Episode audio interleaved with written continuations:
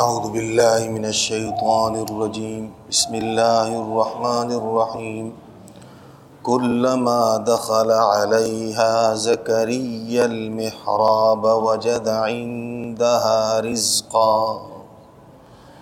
قال يا مريم أنى لك هذا؟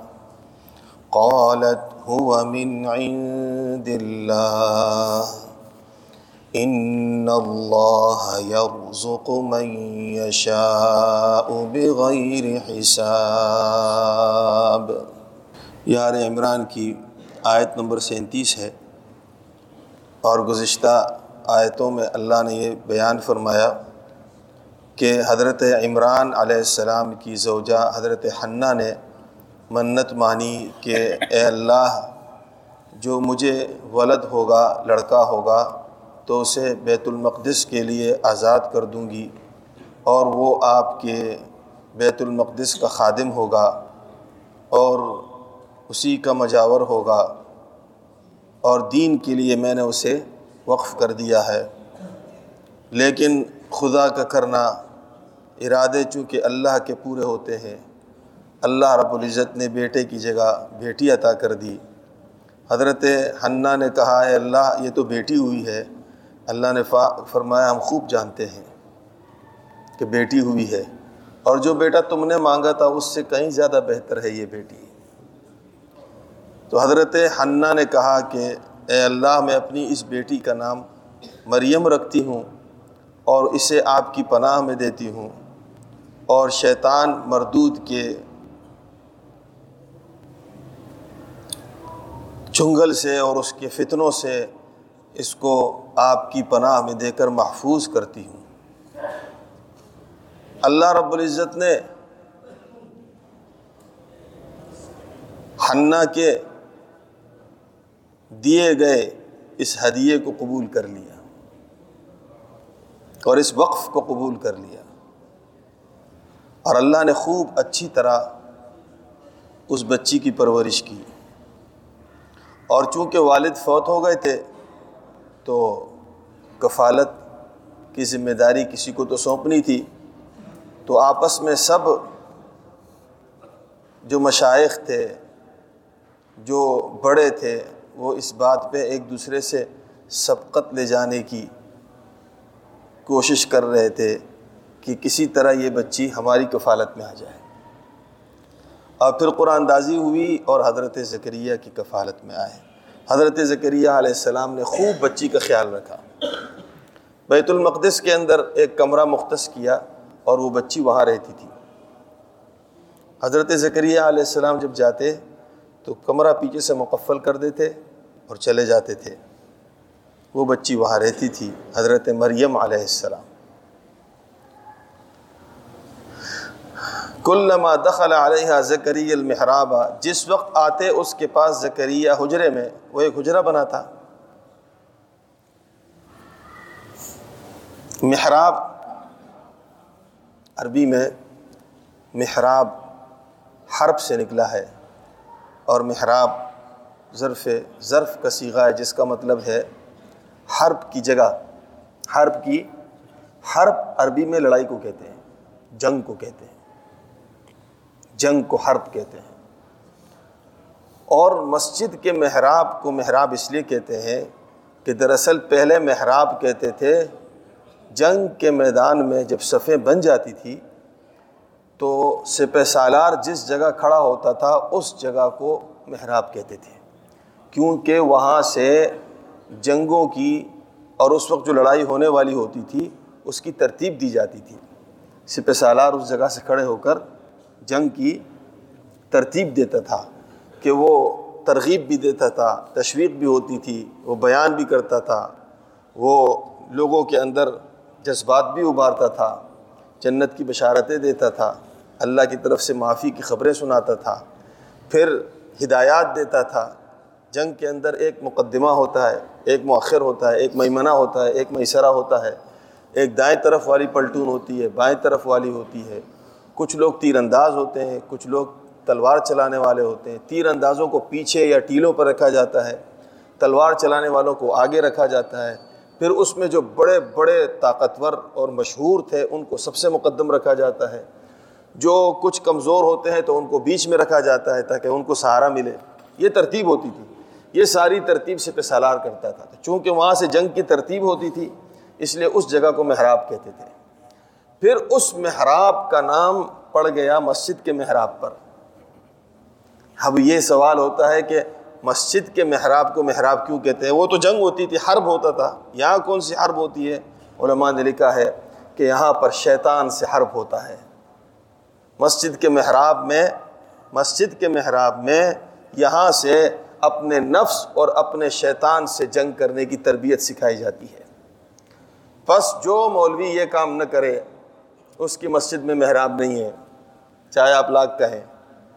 جو آپ کو شیطان کے فتنوں سے نہ بچائے اور جو آپ کے نفس کو آپ کے اور آپ کے اندرونی جو بیماریاں ہیں، اس سے آپ کو آگاہ نہ کرے، اس سے آپ کو لڑنا نہ سکھائے، آپ کو صحیح اعمال نہ سکھائے، تو وہ مسجد محراب سے خالی ہے۔ چاہے بظاہر کتنا ہی خوبصورت محراب کیوں نہ ہو۔ اس لیے کہ محراب تو حرب سے ہے، جنگ سے ہے۔ وہاں سے آپ کو آواز آنی چاہیے کہ آپ نے اپنے نفس سے کس طرح لڑنا ہے؟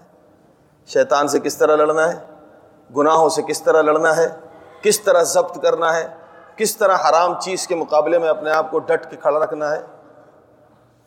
تو اس وجہ سے ادھر سے محراب کا نام اٹھ کر اب یہاں کے اور یہ اس معنی میں اتنا مشہور ہو گیا ہے کہ اب جنگ کے میدان میں جو محراب تھا اس کو محراب نہیں کہتے، اب مسجد کے محراب کو ہی محراب کہتے ہیں۔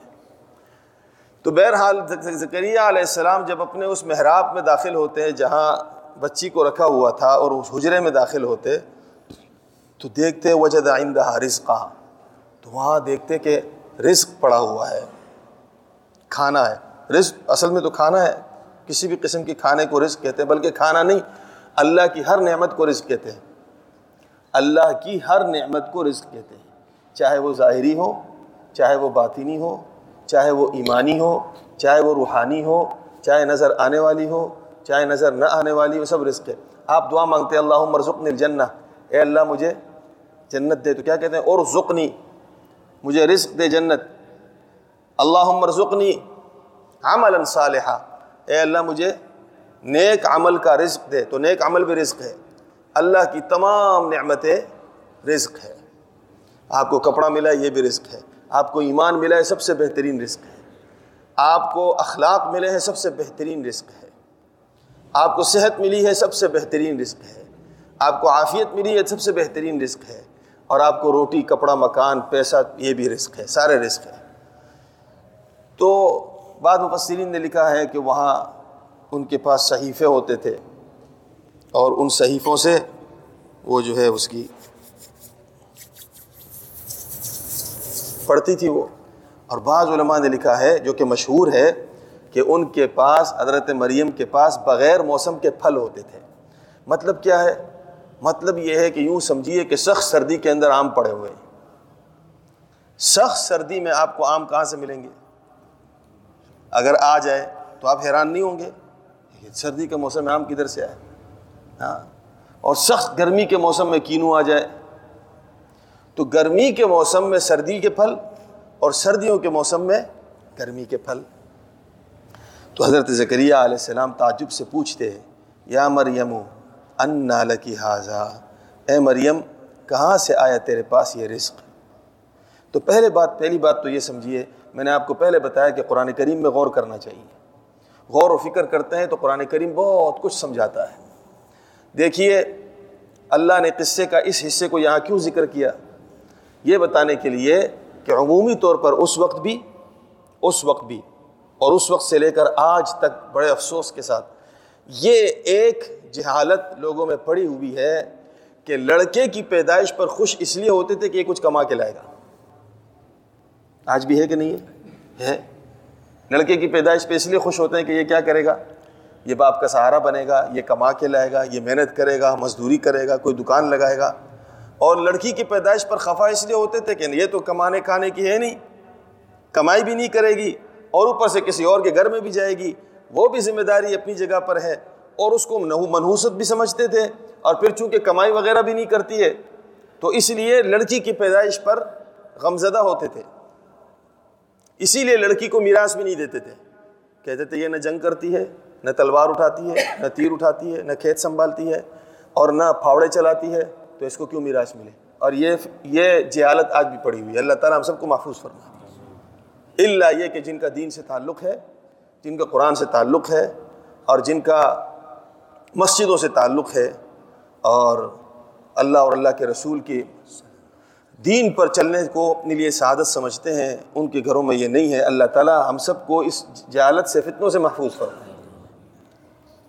تو اللہ رب العزت نے مریم علیہ السلام کو بے موسم کا پھل دے کر یہ بتلا دیا، تمہارا رزق تمہارے لڑکوں سے نہیں ملتا، نہ لڑکیوں سے بند ہوتا ہے۔ تمہارا رزق تمہارے لڑکوں سے نہیں ملتا اور نہ لڑکی سے تمہارا رزق بند ہوگا۔ میں اللہ فرماتے ہیں، ایسی لڑکی پیدا کی ہے میں نے کہ اس کو صرف رزق ہی نہیں دیا، تمہارے دنیا کے سارے لڑکے جمع ہو جائے، ایسا رزق نہیں لا سکتے۔ لا سکتے؟ ہیں سردی کے موسم میں کوئی آم لا سکتا ہے؟ بولو سردی کے موسم میں گرمی کا پھل آ سکتا ہے؟ اللہ رب العزت بتلانا یہ چاہتے ہیں، تمہارے رزق کی ذمہ داری مجھ پر ہے۔ رزق پہنچانا میرا کام ہے، روزی پہنچانا میرا کام ہے۔ جن کے گھروں کے اندر دس دس لڑکیاں ہیں، وہ بھی کھاتے ہیں۔ کھاتے نہیں ہیں، بہت اچھا کھاتے ہیں۔ اور حدیث شریف میں تو اس کے بالکل برعکس اللہ نے ذکر کیا۔ یعنی جو ہمارے اس وقت نظریات ہیں کہ رزق کہاں سے آئے گا، حدیث شریف میں آتا ہے تن سرون و ترزقون بدعافائکم تمہاری مدد ہوتی ہے، تمہیں روزی ملتی ہے تمہارے کمزوروں سے۔ اور علماء نے لکھا ہے کہ لڑکی، لڑکے کے مقابلے میں چونکہ کمزور ہے، جس گھر میں لڑکی ہوگی، اس گھر میں رزق، روزی زیادہ ہوگی۔ تو قرآن کریم اصلاح کرتا ہے۔ قرآن کریم اصلاح کرتا ہے۔ دیکھو، مریم ایک لڑکی تھی اور اللہ رب العزت نے روزی دی۔ کھیتی نہیں چٹا دی۔ کھیتی باڑی نہیں کر رہی۔ آفس میں جاب نہیں کر رہی۔ ڈاکٹر نہیں بنی ہے۔ امریکہ برطانیہ نہیں گئی ہے۔ اور پھاوڑے نہیں چلائے ہیں۔ اور بیٹھ کے اسے اللہ تعالیٰ روزی دے رہا ہے۔ تو روزی کا تعلق ان چیزوں سے نہیں ہے۔ کریں دنیا کے اندر جتنی بھی، جتنے فنون حاصل کرنے ہیں کریں اور جتنی مہارت حاصل کرنی ہے۔ اور جتنے کمالات حاصل کرنے کریں کوئی مذائقہ نہیں ہے۔ لڑکا بھی کرے، لڑکی بھی کرے۔ لڑکی حیا اور پردے میں رہ کے کریں لیکن اپنے عقائد باطل نہ کریں اور اپنے نظریات خراب نہ کریں۔ عقیدہ وہ بنائے جو قرآن نے بنایا ہے۔ عقیدہ ویسا کہاں سے؟ عقیدہ قرآن سے بنتا ہے۔ یاد رکھیے، عقیدہ صرف قرآن سے بنتا ہے اور کہیں سے نہیں بنتا۔ آپ قرآن کے ساتھ تعلق رکھیں گے، آپ کا عقیدہ ٹھیک ہوگا، ورنہ نہیں ہوگا۔ تو اللہ رب العزت نے بچی پیدا کی اور اللہ نے بغیر موسم کا پھل دیا کہ تمہاری روزی روٹی کی ذمہ داری ہم پر ہے۔ تمہاری بچیوں سے تمہاری روزی ٹوٹے گی نہیں، بلکہ بچیاں پیدا ہوں گی، میں روزی ایسی جگہ سے دوں گا کسی کو گمان میں نہیں ہوگا۔ اور ایسی روزی دوں گا کہ تمہارے بھی گمان میں نہیں ہوگا۔ اس لیے یہ یہ یہ جو ہماری سوچ ہے نا، لڑکا لڑکی والی، یہ ختم کرنی چاہیے۔ سب اللہ کی جانب سے ہے سب اللہ کی جانب سے۔ دنیا کے اندر سارے لڑکے ہوتے تو کیا کرتے؟ ہیں دیواروں پہ سر مارتے نا اور کیا کرتے؟ لڑکیاں نہیں ہوتی تو ہماری خوشیاں ہوتی۔ آپ اپنے بچوں کے لیے بہو کہاں سے لے کر آتے ہیں؟ ہر آدمی اگر یہ چاہتا کہ میرا لڑکا ہو جائے، تو پھر پھر اور لڑکے کدھر سے ہوتے ہیں؟ یہ تو سسٹم ہے، اس بغیر تو نہیں چل سکتا ہے۔ اس لیے یہ فضول بات ہے۔ اللہ تعالیٰ قرآن میں خود فرماتے ہیں کہ میں جس کو چاہتا ہوں لڑکا دیتا ہوں، جس کو چاہتا ہوں لڑکی دیتا ہوں، جس کو چاہتا ہوں دونوں دیتا ہوں، جس کو چاہتا ہوں بانجھ رکھتا ہوں، جس کو چاہتا ہوں بانجھ رکھتا ہوں۔ یہ سب اللہ فرماتے ہیں میرے کام ہے اس میں کسی کا کوئی دوش نہیں ہے، اس میں کسی کی کوئی نووست نہیں ہے، اس میں کسی کا کوئی جو ہے وہ عیب نہیں ہے اور نہ ہی اس کی وجہ سے تمہاری روزی پر کوئی فرق پڑتا ہے۔ اللہ نے مریم علیہ السلام کی قصے میں فرما دیا کہ روزی کا ذمہ میرے ہے اور وہ میں دوں گا اور وہاں سے دوں گا کہ تمہارے گمان میں بھی نہیں ہوگا۔ ٹھیک، دوسری بات۔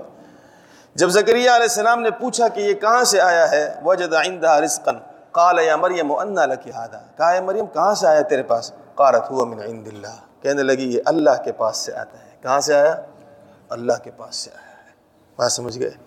ولی کبھی بھی اپنی کرامت پر اتراتا نہیں ہے۔ اپنی کرامت پر اتراتا نہیں ہے۔ جی میں تو بہت بڑا ولی ہوں۔ ہمارے یہاں تو اللہ معاف کرے کہ کسی نہ کسی بہانے سے اپنی کرامتیں سناتے رہتے ہیں۔ کسی نہ کسی بہانے سے علماء نے لکھا ہے کہ ولی اپنی کرامت کو ایسے چھپاتا ہے جیسے عورت اپنے حیض کو چھپاتی ہے۔ عورت اپنے ناپاک خون کو چھپاتی ہے، ولی اپنی کرامت کو ایسا چھپاتا ہے۔ اور جس طرح عورت اپنے ناپاک خون کو ظاہر کرنے میں شرماتی ہے اور اس کو برا سمجھتی ہے، اس سے کئی زیادہ برا ولی اپنی کرامت کے اظہار کو سمجھتا ہے۔ کبھی بھی اس کی کرامت کو، اس پہ اس پہ کوئی شک نہیں ہے کہ ولیوں کو اللہ نے کرامت والا بنایا ہے۔ وہ کرامات الاولیاء حق۔ یہ ہمارا عقیدہ ہے کہ اولیاء کی کرامتیں حق ہے، لیکن کبھی ولی اپنی کرامت کا اظہار نہیں کرتا۔ اس کو چھپاتا ہے اور اللہ رب العزت کے سامنے جتنا بڑا ولی ہوگا، اتنا ہی وہ عاجز ہوگا۔ اور اتنا ہی وہ اپنے آپ کو گنہگار سمجھے گا۔ کسی بستی کے اندر ایک بہت بڑے ولی رہتے تھے، نام میں بھول گیا ہوں ابھی۔ تو کسی نے آ کے خبر دی کہ حضرت، اس بستی کے اندر بند ٹوٹ گیا ہے اور سیلاب آنے والا ہے۔ بند ٹوٹ گیا ہے اور سیلاب آنے والا ہے۔ انہوں نے فوراً گھر جا کر بسترا بوریا باندھا اور وہاں سے نکل گئے۔ کسی نے کہا، حضرت، آپ کیا کر رہے ہیں؟ آپ جا رہے ہیں۔ آپ کی دعائیں تو ہمیں چاہیے اس وقت۔ کہا، یہ تو ہاں میری وجہ سے رہے یہ میں گنہ گار یہاں بیٹھا ہوں، اس لیے آ رہا ہے۔ میں نکلوں گا، تم لوگ، تم لوگوں کے اوپر سے یہ چلا جائے گا۔ اور ہمارا معاملہ الٹا ہے۔ ہمارا معاملہ اس کے برعکس ہے۔ آج کل کے جو جالی پیدا ہوئے ہیں، وہ کہتے ہیں جی بس، ابھی ہم کرتے ہیں، ابھی ہم ٹھیک کرتے ہیں۔ اور اس وقت کے اولیاء کیا ہوتے تھے؟ جو حقیقی اولیاء ہوتے تھے، وہ اپنے آپ کو سب سے زیادہ گنہ گار سمجھتے تھے۔ صحابہ کرام کا بھی یہی عالم تھا۔ صحابہ کرام سب سے بڑے ولی ہیں۔ جتنے صحابہ کرام میں سارے اولیاء ہیں۔ اور قرآن کہتا ہے کہ رات بھر عبادت کرتے تھے اور صبح استغفار کرتے تھے۔ وہ بال اسحار استغفرون قرآن میں آیا ہے۔ یعنی تمام تر رات عبادت کر کے پھر کیا کہتے تھے؟ اللہ، ہم نے، ہم سے بہت گناہ ہو گیا۔ یعنی جس طرح آپ کی عبادت کرنی تھی نہیں ہو سکی۔ تو صبح رو رو کے معافیا مانگتے تھے۔ یعنی یہ جو کچھ رات پر ہم نے کیا ہے، یا اللہ یہ ہم سے گناہ ہی ہوا ہے۔ یا اللہ اسے معاف کر دینا۔ تو جب عبادت کرو، تو ولیوں جیسے اپنے جو صحیح ولی ہے، اس جیسے عادات بناؤ۔ عبادت کرو اور بھول جاؤ۔ خیر کرو اور بھول جاؤ۔ اور اللہ رب العزت سے دعا کیا کرو کہ اللہ تعالیٰ اس کو اپنی بارگاہ میں قبول کر لے۔ اور باقی لوگوں میں عام انسانوں کی طرح رہنا چاہیے، عام مخلوق کی طرح رہنا چاہیے اور اپنی عبادتوں کا بدلہ صلہ دنیا میں پانے کے بجائے اس کو آخرت کے لیے رکھ دیں تاکہ آخرت میں ہمارے کام آ جائے۔ بہرحال، تو ایک بات تو یہ معلوم ہوئی کہ کیا کہا؟ ان دلہ کہاں سے آیا ہے؟ اللہ کے پاس سے ہے اللہ نے دیا ہے مجھے۔ ان اللہ رزق من شاہ بغیر حساب اور اللہ رزق دیتا ہے جس کو چاہے بغیر حساب کے۔ اور یہ بھی معلوم ہو گیا کہ ولی کی کرامت بھی اس کا اپنا فعل نہیں ہے۔ ولی کی کرامت ہو یا نبی کا معجزہ ہو، یہ کس کا فعل ہے؟ اللہ کا فعل ہے۔ ولی کی اپنی طاقت نہیں ہوتی ہے۔ ولی کی اور نبی کی بھی اپنی طاقت نہیں ہے، اس کو اللہ نے دی ہے۔ نبی کو معجزہ بھی اللہ عطا کرتے ہیں اور ولی کی کرامت بھی اللہ کے حکم سے ہوتی ہے۔ موسا علیہ السلام کے پاس لاٹھی بہت پرانی تھی۔ لاٹھی تو بہت پرانی تھی موسا علیہ السلام کے پاس۔ لیکن جب اللہ نے چاہا تو سانپ بنا۔ اس سے پہلے کئی بار وہ لاٹھی گری ہے سانپ نہیں بنا۔ اور خود موسا علیہ السلام کو ساری زندگی پتہ نہیں تھا کہ یہ سانپ بن سکتا ہے۔ اللہ نے کہا اسے گراؤ۔ تو جب گرایا تو اللہ نے سانپ بنایا۔ اگر موسا علیہ السلام کی لاٹھی میں اپنی طاقت ہوتی یا یہ موسا کی کرامت ہوتی موسا علیہ السلام کو پہلے سے پتا ہوتا، لیکن نہیں پتا تھا۔ یہاں تک کہ موسا علیہ السلام نے جب لاٹھی پھینکی تو خود ڈر گئے۔ اگر اپنی لاٹھی اور اپنی اس کرامت کا ذکر پہلے ہوتا تو کیوں ڈرتا؟ آدمی نئے کام سے ڈرتا ہے، جو کام اس کے اختیار میں اس سے کیوں ڈرے؟ معلوم ہوا ان کے اختیار میں نہیں ہے۔ اس سے آپ اندازہ لگائیں کہ طاقتور صرف اور صرف اللہ ہے۔ طاقتور، یہ قرآن عقیدہ بنا رہا ہے اور اسی سے عقیدہ بنانا چاہیے۔ باقی ساری مخلوق عاجز ہے۔ اور جس مخلوق میں سے جس کو جو کمال اللہ نے دیا ہے، یہاں تک کہ انبیاء کو بھی اللہ نے جو کمالات دی، وہ اللہ نے دیے ہیں۔ وہ طاقتیں اللہ کی ہے کمالات کہاں سے ہے اللہ کو۔ چاہے چاہے نبیوں کو ملے ہیں، چاہے ولیوں کو ملے ہیں، چاہے نیک لوگوں کو ملے ہیں، کمالات سارے کہاں سے ہیں؟ اللہ کی جانب سے ان اللہ یرزق من یشاء بغیر حساب۔ اللہ رزق دیتا ہے جس کو چاہے بغیر حساب کے۔ اللہ رب العزت غنی بادشاہ ہے۔ اللہ نے مجھے دے دیا۔ مریم علیہ السلام کہنا یہ چاہتی ہے کہ اللہ تعالیٰ تو جس کو چاہتا ہے دے دیتا ہے۔ اللہ نے اپنی چاہت میں مجھے چن کر اللہ نے اپنے فضل سے مجھے یہ انعامات دے دیے۔ اللہ تعالیٰ ہمیں بھی اپنے خزانہ غیب میں سے رزق ظاہری رزق باطنی ساری عطا کر دے۔ اللہ ہمیں جسمانی نعمتیں بھی عطا کر دے ہماری دنیا کی نعمتیں بھی عطا کر دے اور روحانی نعمتیں بھی عطا کر دے۔ اللہ ہمیں علم بھی عطا کر دے۔ اللہ تعالیٰ ہمیں اخلاق بھی عطا کر دے۔ اور اللہ رب العزت جس جس چیز کی ہمیں دنیا میں حاجت ہے اللہ اپنی جانب سے وہ پورا فرما دے۔ اللہ رب العزت اپنے آگے ہاتھ پھیلانے والا بنائے اور سر جھکانے والا بنائے اور ان ہاتھوں کو سروں کو کسی اور کے آگے جھکانے سے اللہ تعالیٰ ہم سب کی حفاظت فرما دے۔